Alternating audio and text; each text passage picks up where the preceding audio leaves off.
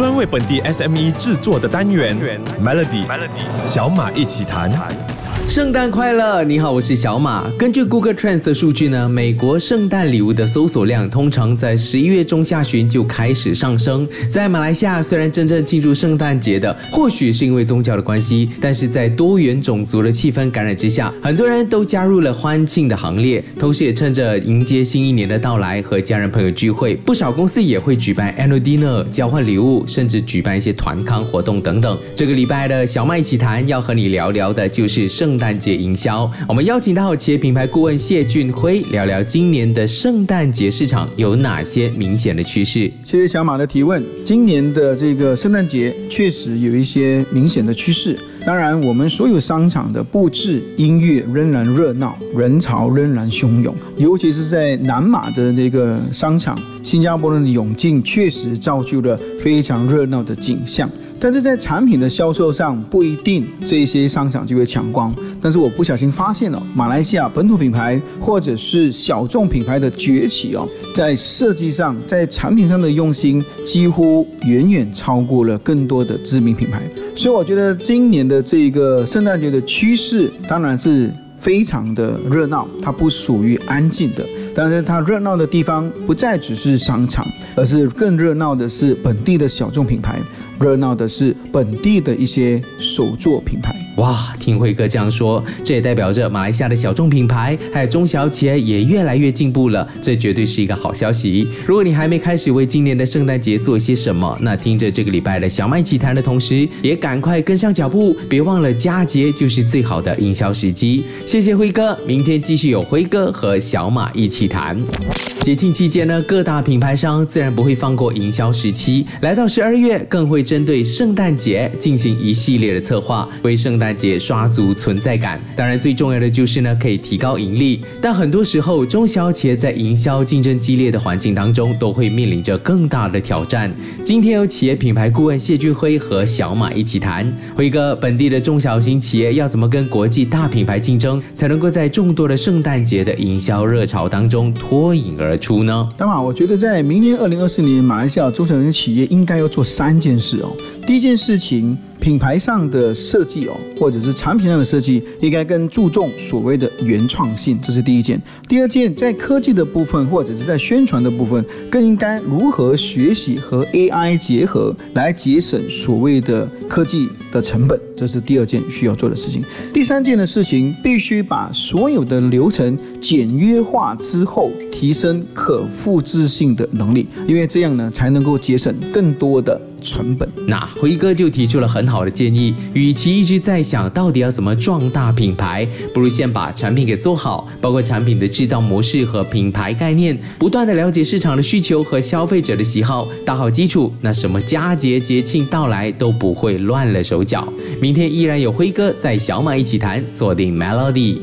大部分的节庆都有深厚的文化根源，也常常和特定的历史事件或者是宗教传统相关，所以节庆来来去去都被标签为团聚欢庆。那说到圣诞节，你又会想起什么呢？除了温馨快乐团聚的元素，你有想过我们还可以怎么包装圣诞节来建立品牌吗？来听听企业品牌顾问谢俊辉怎么说。谢谢小马的提问。当然温馨快乐跟团聚的元素之外，我们怎样可以包装圣诞节品牌？当然这个就是心意的表现。为什么呢？因为在现在的买礼物跟送礼物的圣诞节气氛当中，它不仅仅只是满足了交换礼物的意义，它更是能够体现送礼人的心意当然建立品牌这件事情，商家更应该能够在让消费者选购礼品的时候呢，凸显自己的个性和凸显自己的心意因为只有这样的个性跟心意的表现，才能够让品牌和消费者的想法连接在一起，品牌才能够在消费者的心里建立的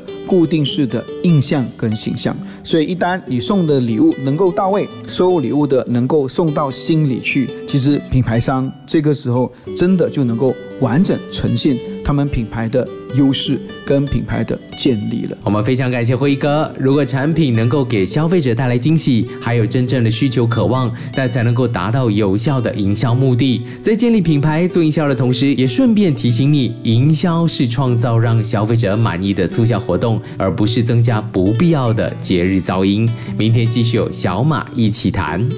圣诞快乐 Merry Christmas， 我是小马。现在出去逛街呢，你应该都看到满山满谷的圣诞树，其实这是商场最竞争的时期，背后都有一班绞尽脑汁设计的团队。商场的装饰有多美、有多隆重、多特别，甚至要比往年更加突出，这些呢都会影响到他们的销售。虽然各大商场都满满的圣诞气氛，但事实上马来西亚的一些朋友没有庆祝圣诞，身为商家到底要怎么好划分这个界限呢？小马，其实这一次要分化界限，它也并不是非常难的事情。当然马来西亚很多人都没有庆祝圣诞节，但是你不要忘了，在每一年的1月1号都是全新的开始。其实我们更能够划清一个界限，不庆祝圣诞节的朋友应该为自己买份礼物庆祝新的开始，或者是让自己在今年的年中买份礼物宠一宠自己。其实在这样的划线其实会更加的理想，为什么呢？买礼物可能就是圣诞节的风俗，